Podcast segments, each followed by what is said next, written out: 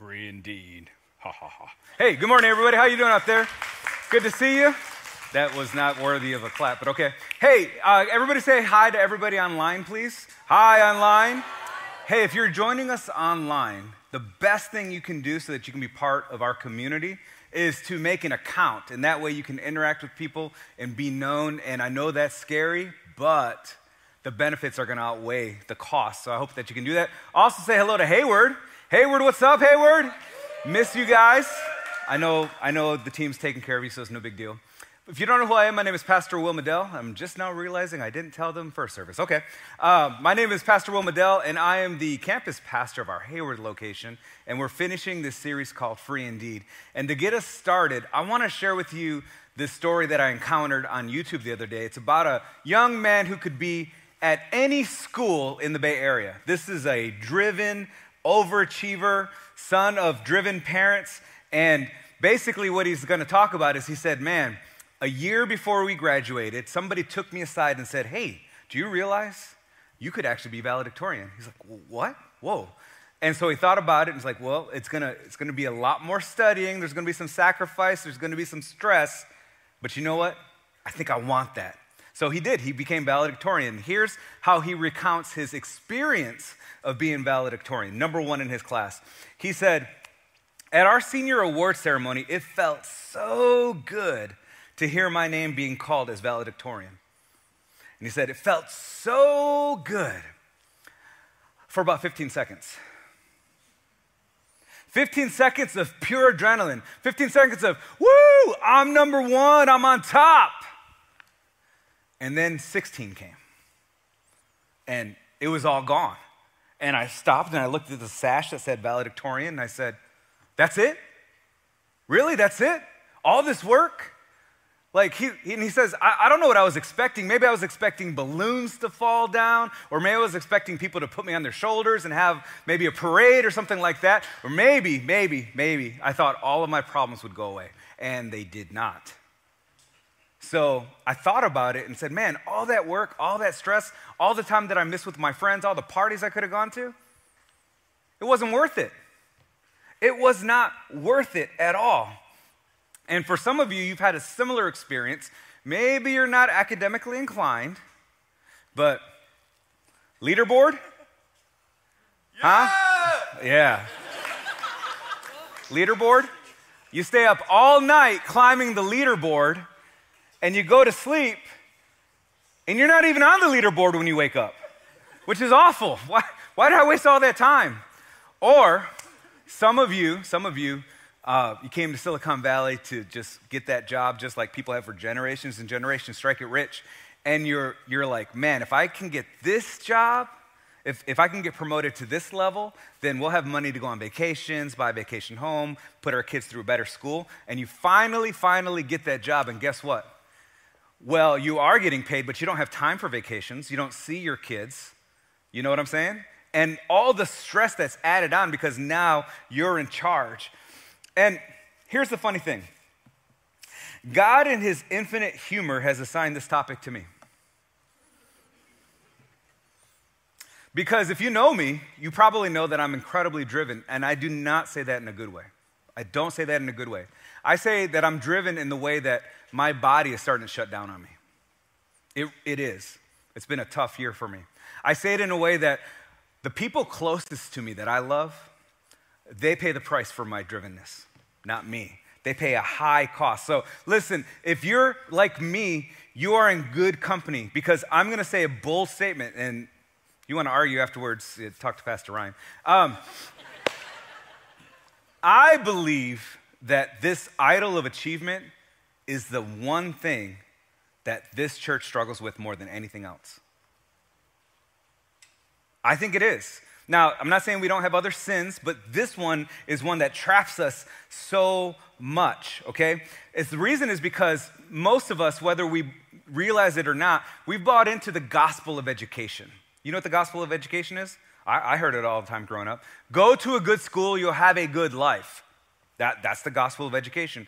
And even if you don't subscribe to that, the gospel of hard work. Work hard and people will notice they, they, don't, they don't notice. Just letting you know, they don't, they don't notice.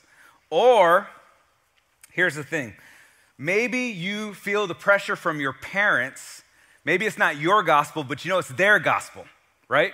And so you're trying to make your parents happy, or maybe your spouse. And again, you're followers of Jesus Christ, but honey, if you could just go one more level up. And if you're not from this country, I am so, I, I don't even know what it feels like to be in your shoes because I know that the weight of not just your success is on your shoulders, but your family's success, who sacrificed to get you here, right? Maybe your extended family, whom they took money from, maybe even your town, your village, your tribe. Like you're feeling all that pressure. And here's the problem the problem is because we buy into these false gospels, we frequently sacrifice at the altar of achievement. I do. And, and, if you don't think you do, just ask your kids. Ask your kids or think through the interaction that you've had with your children for the last few weeks. You know, we've been going back to school. So let me ask you this question. And, and I was confronted by this when I asked it. I was like, ah, I don't want to preach that because I'm guilty. but, but here's the question Do you coach your kids how to deal with everything they're going through in school in a way that preaches the gospel to their heart? Or are you coaching your kids to get into Cal? Are you working with your kids to make a great impression with administrators? Hey, walk straight, head up, firm handshake, look them in the eyes.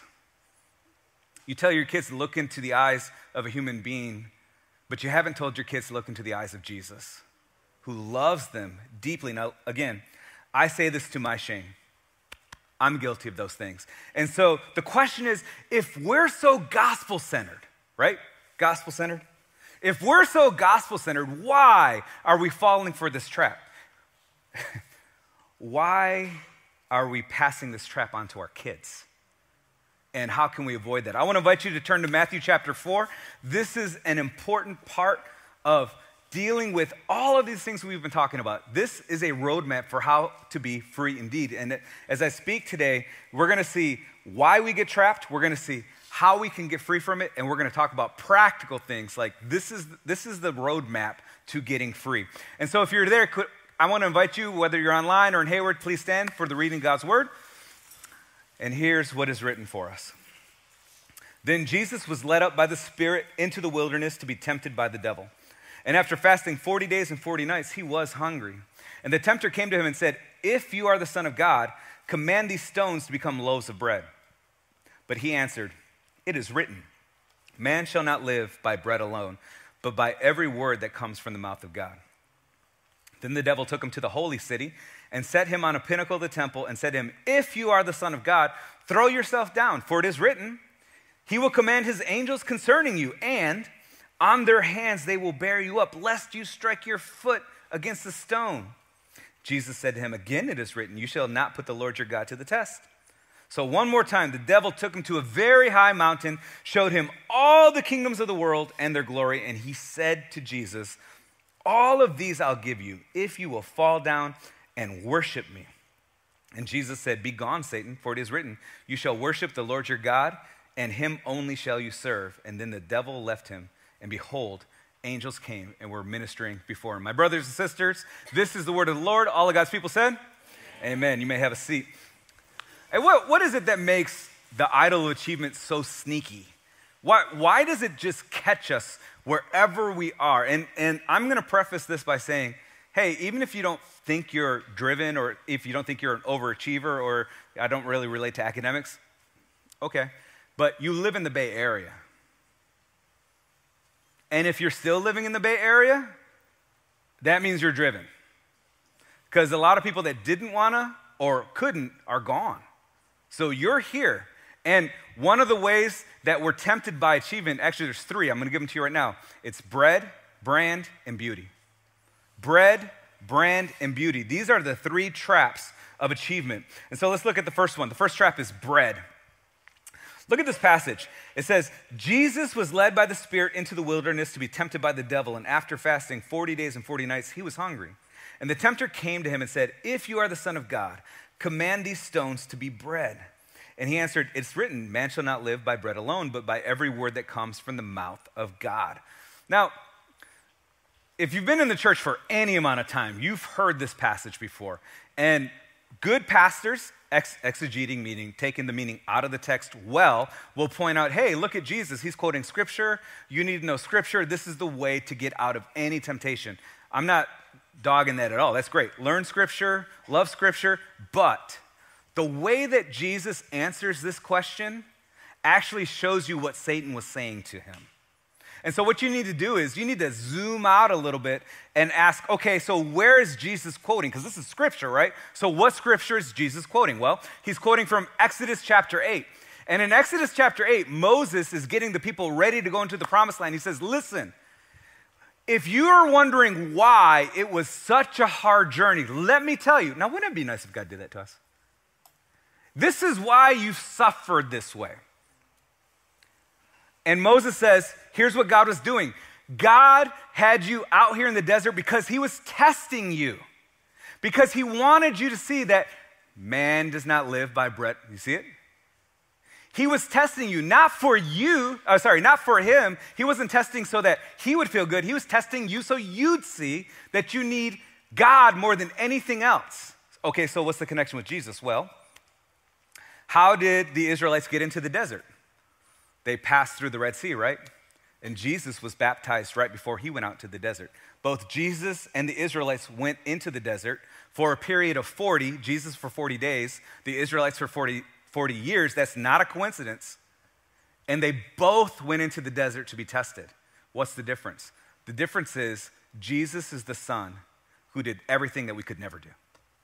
He passed every single test. And so here's the setup what is Satan saying to Jesus? He's saying, Jesus, not if you're the Son of God, since you're the Son of God, why are you hungry? Your Father has left you. You're out here all alone on His mission, by the way. And if you're such royalty, why is your tummy grumbling? You got the power, make some bread. Ooh, make some bread. I've heard that somewhere, uh, everywhere. Make some bread is the mantra of the United States of America. It's like in bread we trust. That's what we do. Everything that we earn and strive for is about making more bread. What are we going to eat? How do we pay the bills? How do we get the kids out of the school system? All of those things. And as we think those things, the devil says to us, See, God hasn't given you enough. God's not taking care of your family. God, who, who's going to help your kid get into that school? Who's going to help you when you retire? Who's, it's just all these questions, okay? The culture says the same thing to us. Now, look at this poor kid who's valedictorian. I'm going to read his rap sheet, and I'm not even going to read it all, which is crazy. So, he's the senior superlative in the areas of Bible, English, mu- music theater, social studies, and vocal music. I don't know what senior superlative is, but that seems like a lot of work. He is the president of the English, social studies, and uh, National Honor Society, the vice president of the Spanish, mathematics, and he's a member of the regular National Honor Society. He's also one of the key people in the drama club, having 21 lead roles and being president his entire time in school. And I just had a panic attack saying that. it's too much. Brothers and sisters, is this what we want for our kids? This is what we're asking them to do. This is the pressure we're putting on them, right? Because we, the kid has to get into UCLA or Stanford or Michigan. I know you guys don't, I threw that for my kids. But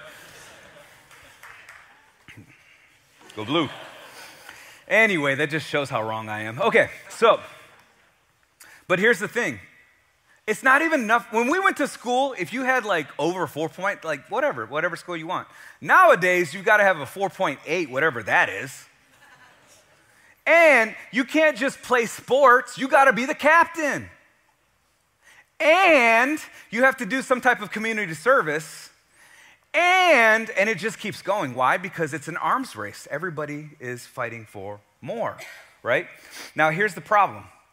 If we put this burden on our children, if they think it's their hands that are going to make the bread for their life, when is it going to stop? Does it stop at graduation? I'm asking you, does it stop at graduation? No, no, it does not. It does not stop. It keeps going. The job, the marriage, the home, the vacation home, da, da, it keeps going. And this is what we are giving our children as an inheritance. We're giving them bad theology that says, God has forsaken you. Go earn bread. Go earn bread. That's what we're doing. That's just bread. We got two more. Ready? Okay. Brand. Brand is the next one. Now, uh, brand is basically the idea of I am not enough in myself. There's a movie in the late 90s called Mi Familia, and it's a, it's a story of an immigrant who comes from Mexico into LA. He gets married.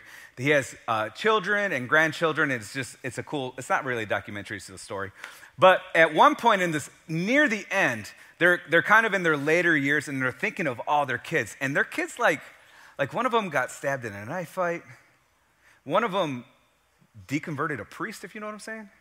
I mean, this, this is just some like gnarly stuff.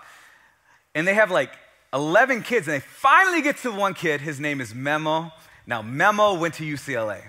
Memo uh, graduated from law school. Memo is a partner in a prestigious law firm. And they go, ah, oh, Memo. They're good parents because they have Memo. You see what they, that's their brand. Their brand is their kid. This is what the devil is offering us. He's offering us an opportunity to say, hey, look at what I can do. Check out this passage. It says, Then the devil took him to the holy city, that's Jerusalem, and took him to the pinnacle of the temple and said to him, If you are the Son of God, throw yourself down, for it's written, He will command His angels concerning you, and on their hands they will bear you up, lest you strike your foot against a stone. And Jesus said, Again, it is written, You shall not put the Lord your God to the test. What's Satan tempting Jesus with? Well, what's Jesus' mission? Jesus knows it's going to be suffering. It's going to be a long road. He's going to be misunderstood. And here's what the devil says Hey, Jesus, we're on top of the temple now. And if you look down at all those people that you came to save, by the way, and you go, Look at me, look at me, look at me. And then you jump and glide down, won't they start following you? Won't your brand increase? Won't, won't the people know then that you're the Son of God? That's what Satan's offering him. And that's what brand offers us today, too. We long to either make ourselves feel better about ourselves, or maybe our grandparents, or our parents, or our tribe, or our people, whatever. We can always say it's for somebody else, but really the problem is we don't think we have done enough.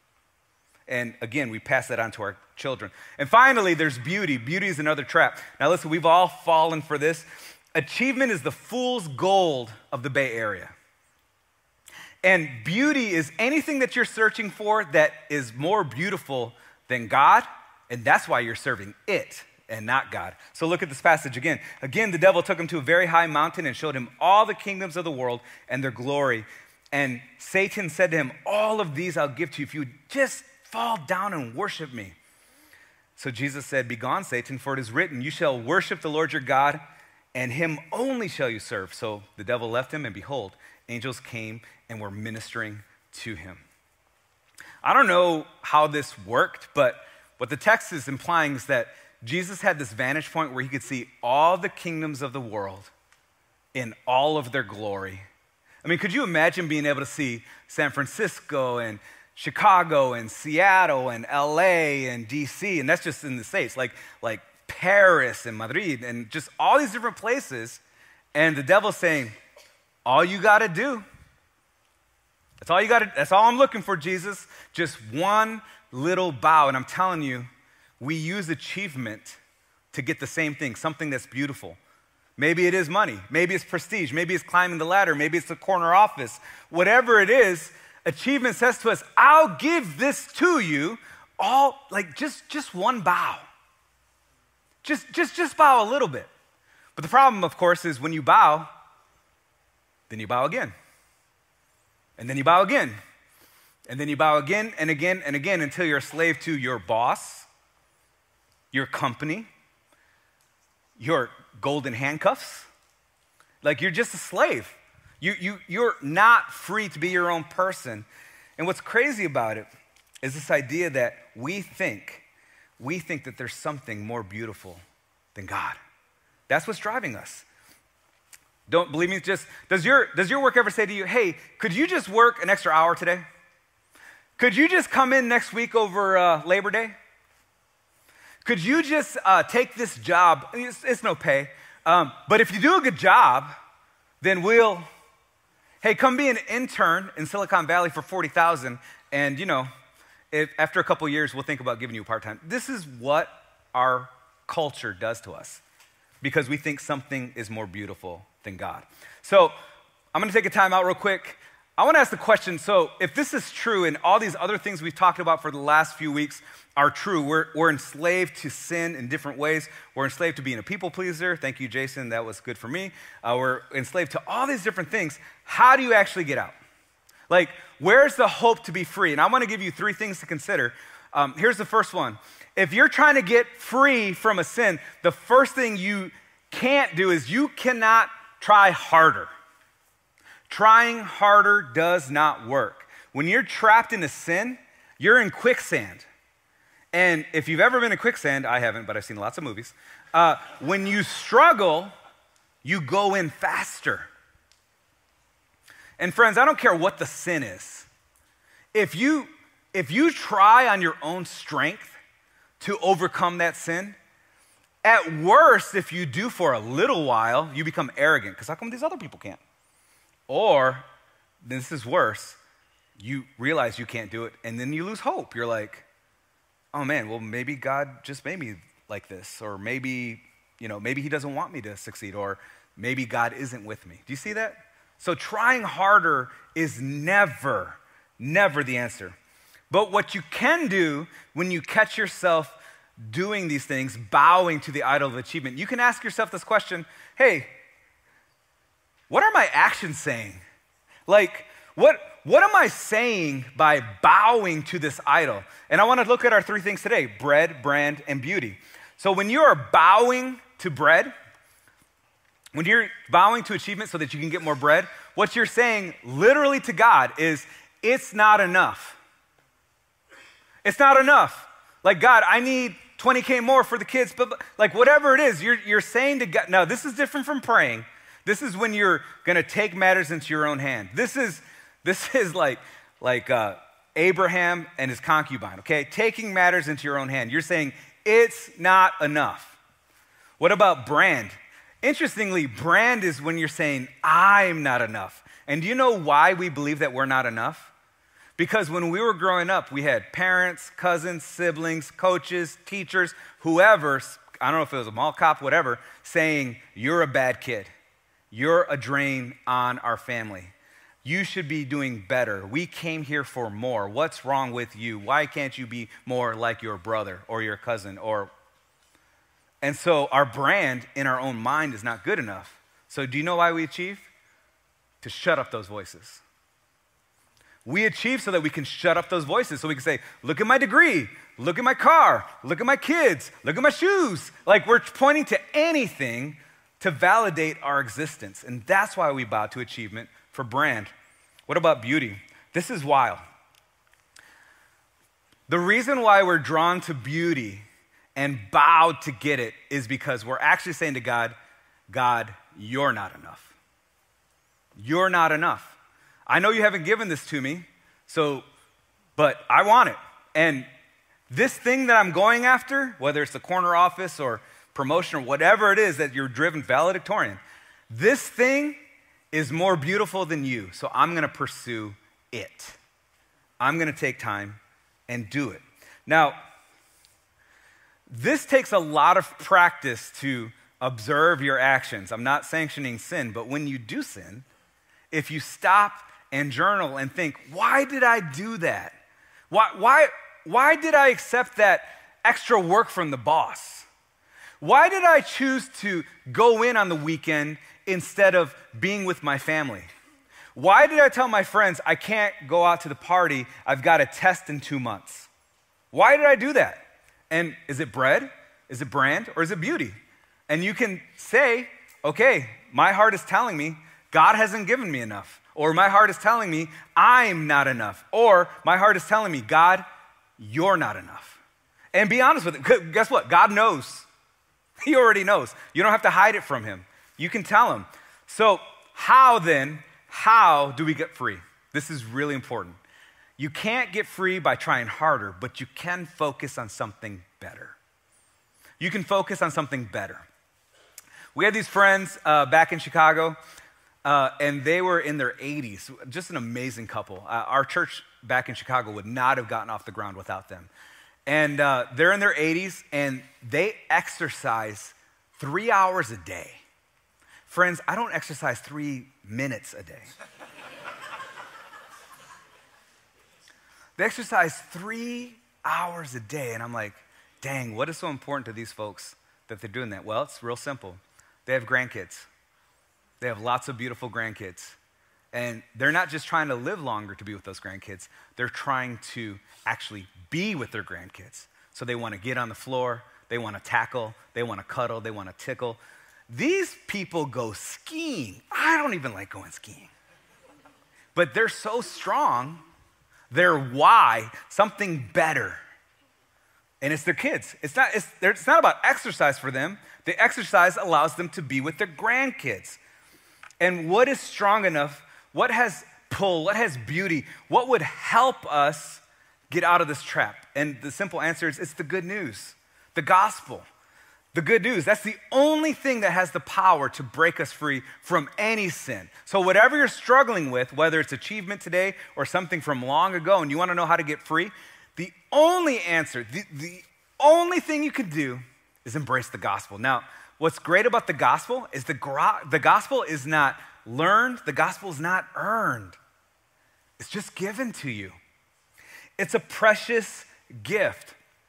Uh, my last year of school, I was mentoring this guy named Larry, and uh, I only had the gospel that said Jesus died for your sins. That's it. I, I felt like I had to do everything else. But I had a mentor who thankfully saw that I was not teaching Larry well. And so he went to Larry and said, Do you understand that the gospel means you're free? Do you understand that the gospel means that God loves you? Do you understand that the gospel means you can't out sin God? Do you understand that you could never lose God's love because of the gospel? And so Larry's like, wait, wait, wait, wait, wait. So I don't have to be on this mission trip to, for God to love me? He's like, no. I don't got to like share my faith for God to love me? No. I don't have to stop sinning in this area? No. And I'll never lose God's love? Never. And Larry says, at that moment, when I finally understood grace, it's just a gift. He said, I was so happy.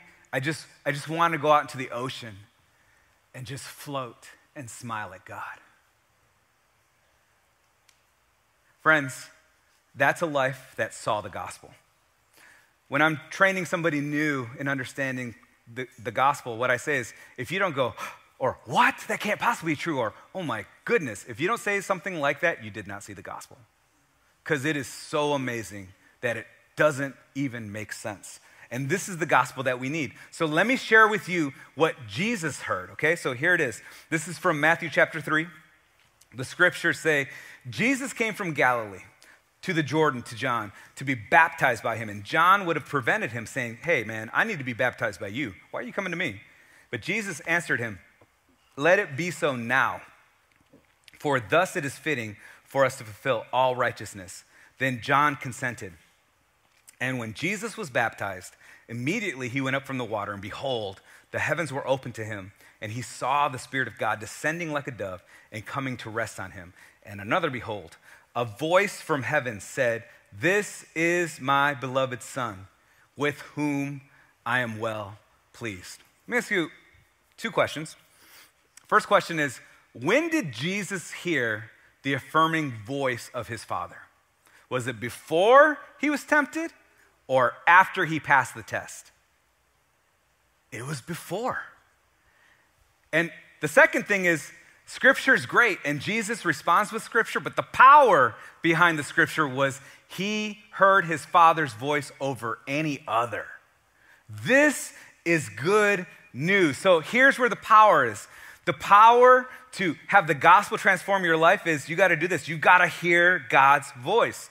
You've got to hear God's voice in your life. Now, at this point, some of you are saying, Well, Pastor Will, um, I believe that you can hear God's voice, or that Pastor Ryan, or maybe the people that are handing out donuts, or, or maybe people that run small groups, or, or maybe like pastors' kids, but you don't know my life. You, you don't know how much wrong I've done. You don't know how many times I've turned my back on God. And I would say, friend, you got two things wrong. One, it's actually worse than you think. Your sin is worse than you think. like, if there were no such thing as laws and law enforcement, you would be even worse. I know I would. Our hearts are so evil. They're always bent toward the earth, is what the early church fathers said. They only want the things that are here instead of looking up at God.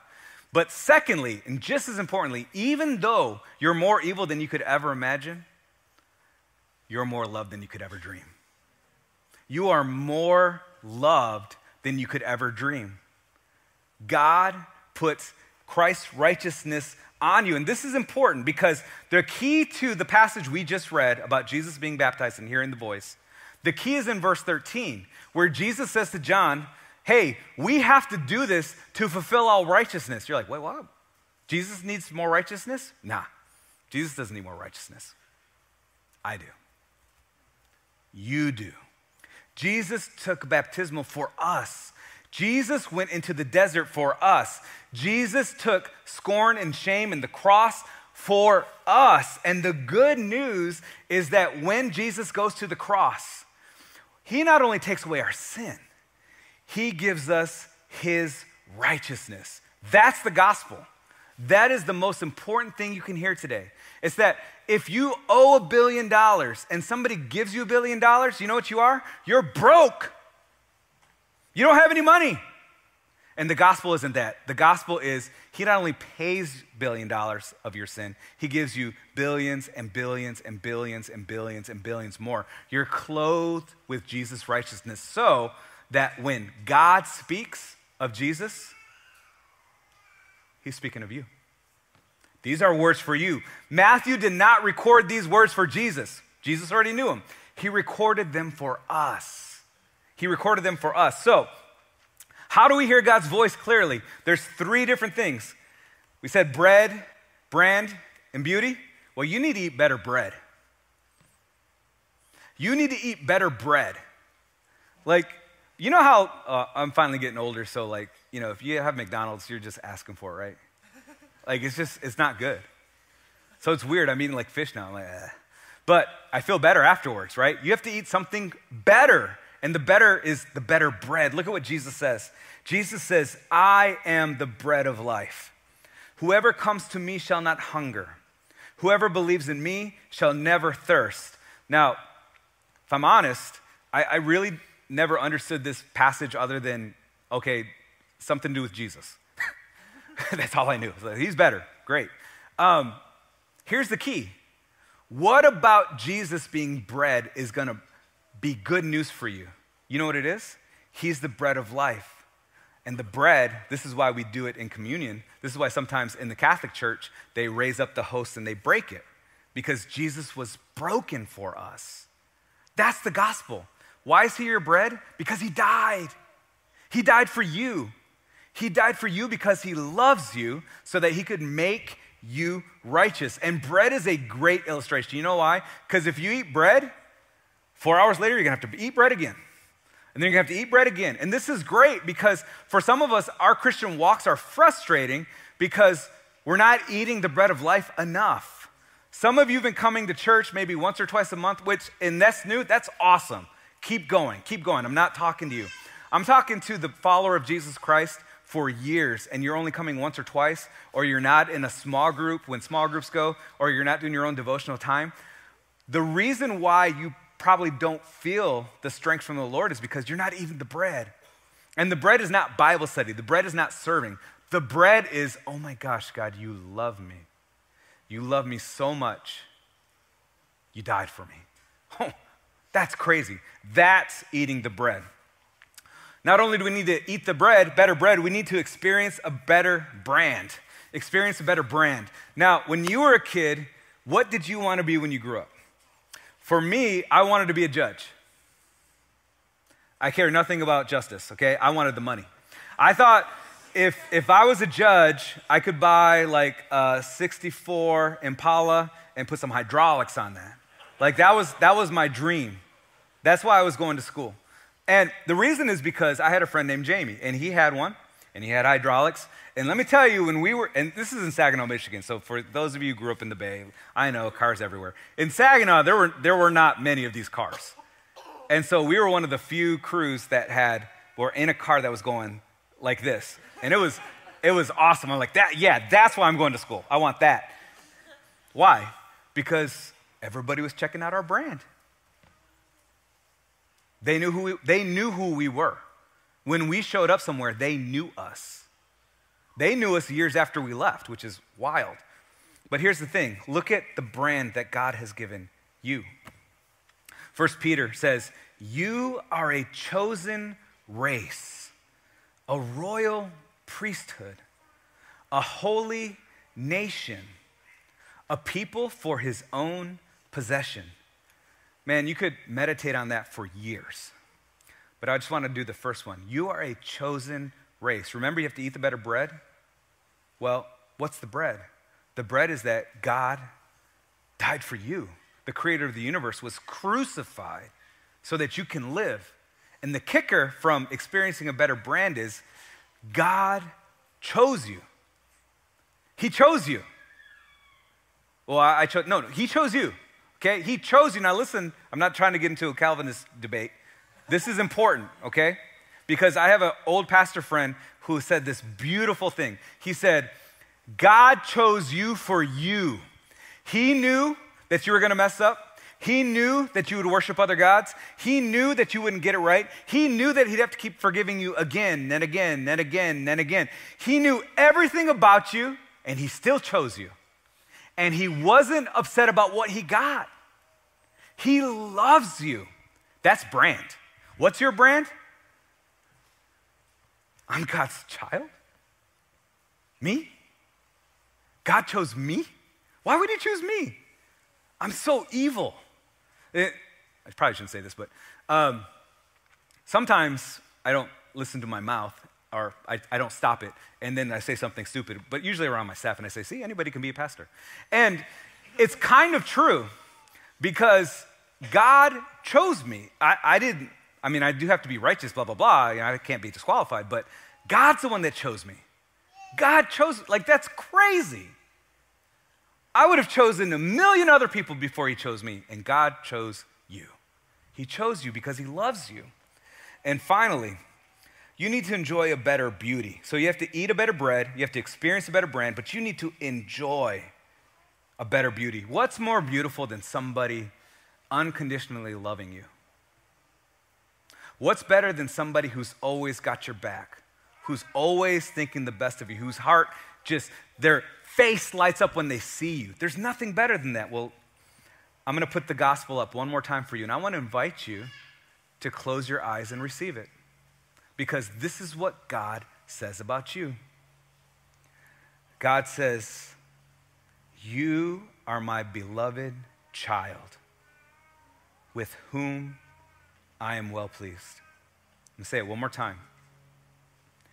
You are my beloved child. With you, I am well pleased. You can open your eyes. When I was a kid, I, I did, I, I am very driven for bad reasons. Um, when I was a kid, I, I, I, did really well in school. It wasn't hard. Um, but I, I, wasn't, I wasn't really liked that well by my family or people around me. And I just remember being like, I don't know, six, seven, eight, and hearing my dad brag about my older brother, Dennis. And Dennis is just this V of a guy. I mean, I got pictures of him where he's just like picking me up with one hand. It's just crazy. And whenever my dad was playing cards with people or drinking or whatever, he'd say, Yeah, my son Dennis, uh, yeah, he said to the quarterback, just jump on my back and I'll get you into the end zone. And, and my brother Dennis was so strong, it happened. My dad was just proud of him. And, and I just wanted him once to say, This is my son, Will, who's extremely intelligent. And it, it, it just never happened. And so, uh, my junior year of high school, I went out for football. Now, I got to tell you, I'm in the same shape now I might be in better shape. And I don't know if you know this, but like people like hitting in this sport, it's painful. But in my mind, I thought this is the only way to make my dad proud. He's not proud of anything else. So, uh, our first game, we came out of locker room, first home game, and I hear from the crowd, Will! And I see my dad, he stands up. Everybody else is sitting down, and he's got Bridgeport Bearcats. I'm like, oh, that's cool. He's wearing our shirt. Then he turns around, and it says, Medel's dad.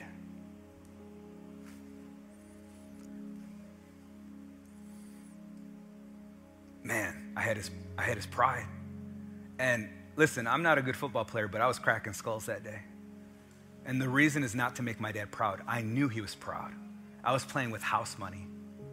And, church, do you understand that your father has your name tattooed on his hands? He loves you so much, he doesn't put it on his back, he puts it right here. Your name. Your name. He loves you that much. He's like, look at my child. Look at the one that I love, that I died for.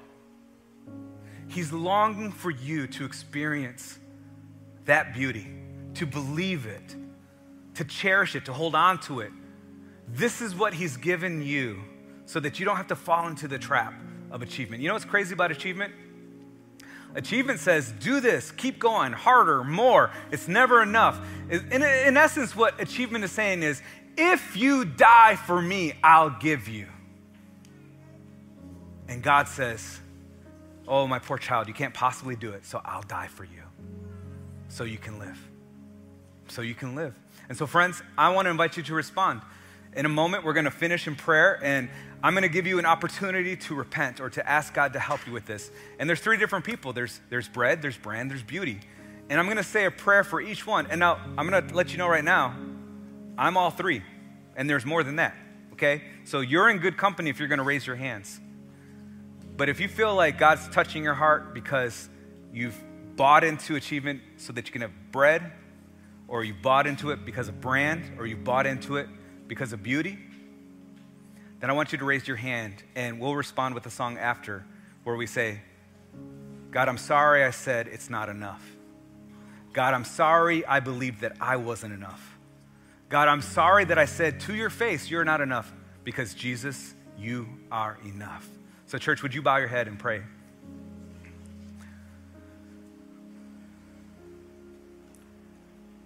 Jesus, we cannot believe that we have your righteousness, but God, we know that this is true. This is the gospel. The gospel is not that you save us from our sins and then we're on our own. The gospel is you did everything. You saved us from our sins. You are continuing to make us like Jesus. And even now, the Father looks down at us and says, This is my daughter. That's my son.